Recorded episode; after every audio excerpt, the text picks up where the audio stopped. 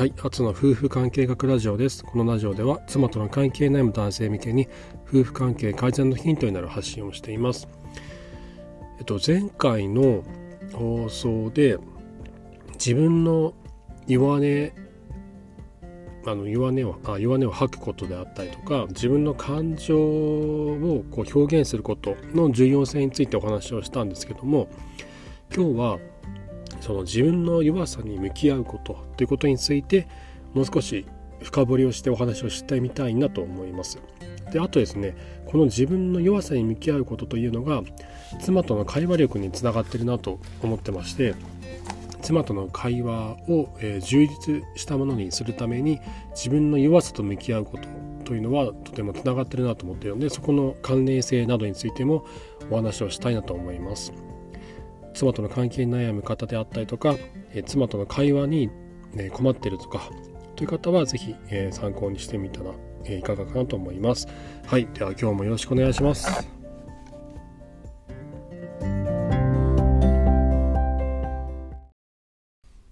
本編に入りたいと思います。えー、今日は自分の弱さに向き合う努力と会話力ということについてお話をしたいなと思います。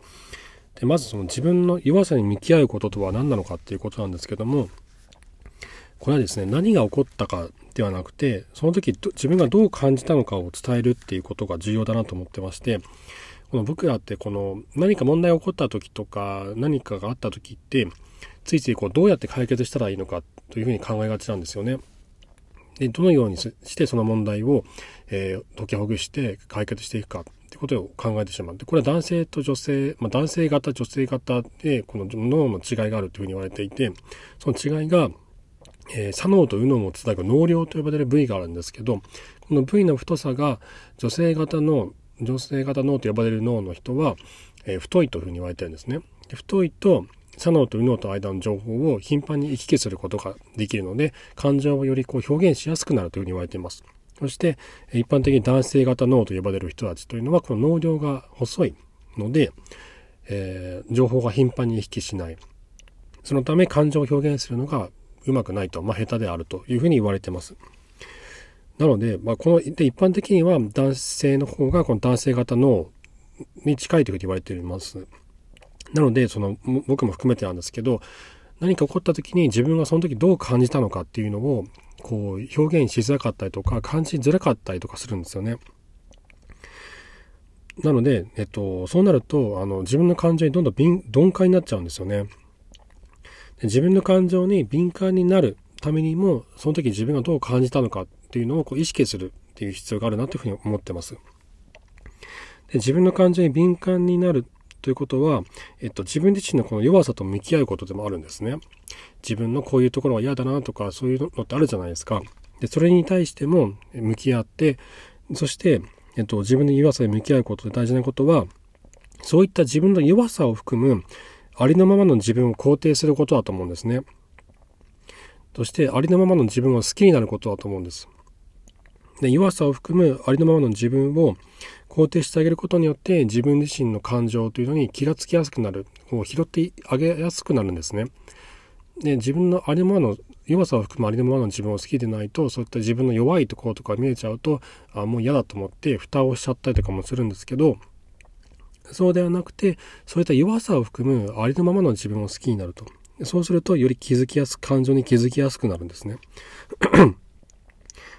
じゃどうやって好きになればいいのかなんですけどこれはま自分を褒めたりですとか、え小さなステップをたくさん作って、え自己肯定感を高めたりとか、あとは短所だと思っているところっていうのは実はま長所の裏返しであったりとか、っていうことにあえてこう意識して考えることで自分自身というのをこう好きになりやすいなというふうに思ってるんですね。例えばその自分の、えっと、家族にちょっと言い過ぎてしまって落ち込んでしまったりとかっていうのもあると思うんですよ。僕もそうですし、ですね、後からちょっと落ち込んでしまったり自己嫌悪に陥ったりとかもするんですけど それって裏返せばあのそう後から落ち込むっていうのは言い過ぎてしまったなっていう感情があるからなんですよね。申し訳なかったなっていう感情。これって優しい気持ちの裏返しだと思うんですよ。で、中には、あの、家族に対してあのひどい言葉を言って何とも思わずに利用しようっていう人間もいるわけなんですよ。ね、そうではなくて、あなたは妻と子供たちに対して申し訳ないと思う気持ちがある。かわいそうだなってことを、ひどいことをしてしまったなという気持ちがある。これ優しい気持ちの裏返しでもあるんですね。でその気持ちにどんどんこう敏感になるんですよ。その気持ちをどんどん前に出していくんです。前に出していって拾っていって、敏感になっていくと、その優しい気持ちにフォーカスすることができるようなんですね。そうなると自分が弱さだと思っていたそういった部分っていうのは、実は長所であって、そのことによって自分自身の感情の解像度がどんどん上がっていって他人の感情に対しても排除しやすくなるんですね。そうなると何か言い言いあの言い過ぎそうになった時にあこれを言ったら傷つけてしまうなっていうことが思いやすくなるんです。なので短所長所だと思うことっていうのは、まあ、一見こうなんだろう自分のあのマイナス面を放置していくことっていうふうに捉えがちなんですけどそうではなくて自分の感情に敏感になることによって、えー同じ問題を起こさないようにするってこともつながっていくので、僕は大事なことだと思ってます。あとですね、この自分の弱さに向き合う時にですね、前提を疑った方がいいなというふうに思ってまして、えっと、例えばその、なんだ、なんだ、自分の収入だけではちょっと不安だなとか、子供が生まれてお金もかかったりでどうしよう大変だな、どうしようかな、でも自分は大黒柱だから稼がなきゃっていうふうな思いがあるとしたら、本当に自分だけが大黒柱なのかと、メインの働き手なのかという前提を疑う、例えばですけどね。でそうなると、あの、奥さんにも、えー、例えばその、じゃあパート増やしてもらうとか、フルで働いてもらうとか、っていうことを考えられるようになると思うんですよ。で、あとは、じゃあ今自分は稼ぐけど、その間奥さんの方に、えっ、と、妻の方が、えっ、と、例えば何らかの勉強をして収入を増やすような努力をするとか、っていうことで、あの、できると思うんですよね。で、あと、あの、例えば弱さを晒さないこと、弱さを外に出せないことが、本当にそれが強いことなのかってことですよね。あの、世間ではその、弱、弱音を吐かないとか、あの、自分の弱さを、弱さを外に出さないっていうのも、これ仕事の面でもそうじゃないですか。弱い自分の弱さを出せないじゃないですか。で、それって本当に強いことなのかなっていう前提、それを疑うこと。あと、強さとは一体何なのかと。男らしさとは一体何なのか。っていうことを疑って自分にとっての答えっていうのを見つけていく。これが何なのかっていうのを考え続けることが大事だと思うんですよ。そうでないと一つの考えに縛られてしまって、えっと、自分と自分の妻、そして子供たちにとっての最適な行動を自分が取りづらくなると思うので、本当の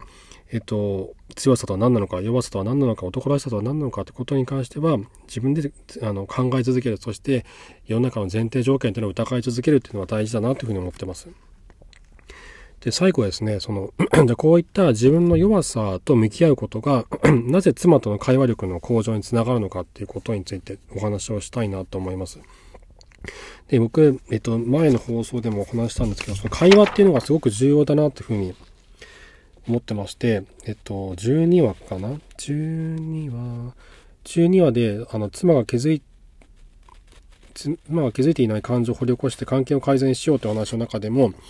えっと、妻が気がついていない感情を掘り起こすためには、まず声掛けが必要で、会話、会話をすることが重要ということをお話しさせていただいてます。で、あと、第6話で妻との話が盛り上がる会話術っていうことについてもお話をしてまして、その関係改善のためには、まず会話をしなきゃなんないんですよね。会話をして、妻が今何を感じているのかとか、何に困っているのかっていうことをこう敏感になる必要がある。なので会話、会話をすることがまず重要。で、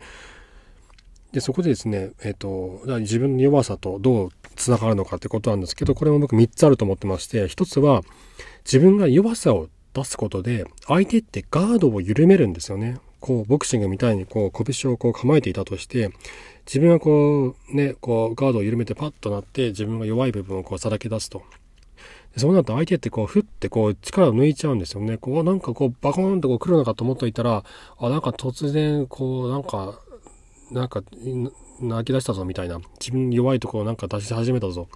バコーンと来るかと思ったら全然バコーン来ないな。殴ってこないな。な、なんなんだ？あ、あなんかそういうこと考えてたのねっていう風になって、ガードを緩めてくれるんですよね。これってあの逆でもそうだと思うんですよね。この誰かと会話をしていて、その人がこうすごいこうなんかこう肩意地張ってなんかすごい硬い人だなと思っていたんだけど、ふっとこうなんか弱音をこう吐いたりとか弱いところを出したりとかしてくれるとなんか人間味を感じませんか？感じるんですよね。この、あ、なんかこの人も人間だったんだみたいな、そういう柔らかい部分あったんだ、心の中に柔らかい部分ってあったんだなって気づきがあるんですよね。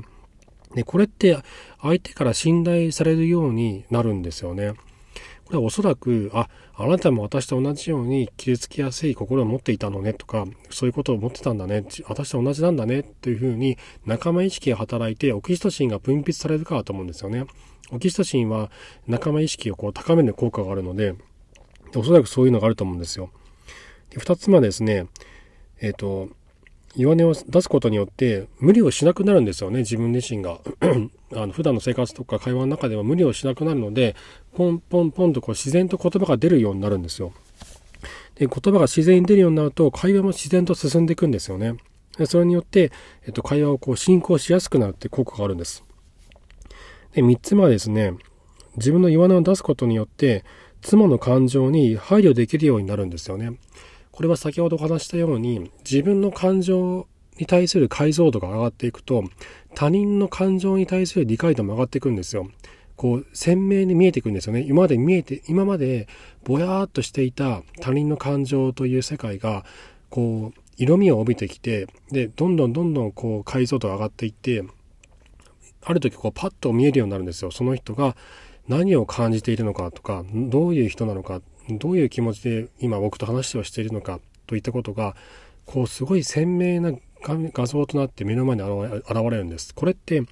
自分自身が弱音を出して自分の感情に自分が気づきやすくなるそして相手も自分の感情に気づきやすくなるって環境ができると自然とこう 他人の感情にもこう排除しやすくなるんですよねあもしかしたらこの人もこういうふうに思ってるのかもしれない自分と同じように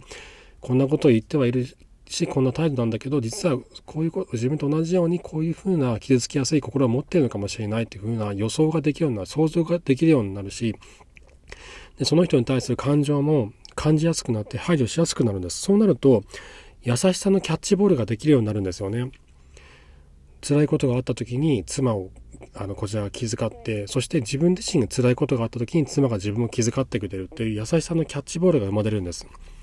でこれは僕が、えーと、三男の育児中に1歳ぐらいの時に僕が仕事に家事に育児にっていうのでもう自分がやらなきゃっていう思い込みでいっぱいいっぱいになった時に軽い鬱になっちゃったんですよね。でその時に妻がすごい僕を支えてくれて引っ張り上げてくれたんですけどでこの時にまさにこの優しさのキャッチボールっていうのを感じたんですね。自分が弱音を出すこと弱さをさらけ出すことによって自分の感情に気づきやすくなってそして相手も自分も相手の感情に気づきやすくなるでこの優しさのキャッチボールが妻との関係そして妻との絆というのも強固なものにしてくれるんだなというふうに実感しています。はいということで今日は自分の弱さに向き合う努力と会話力ってことについてお話をさせていただきました。え妻とは関係悩む方の参考になれば幸いです。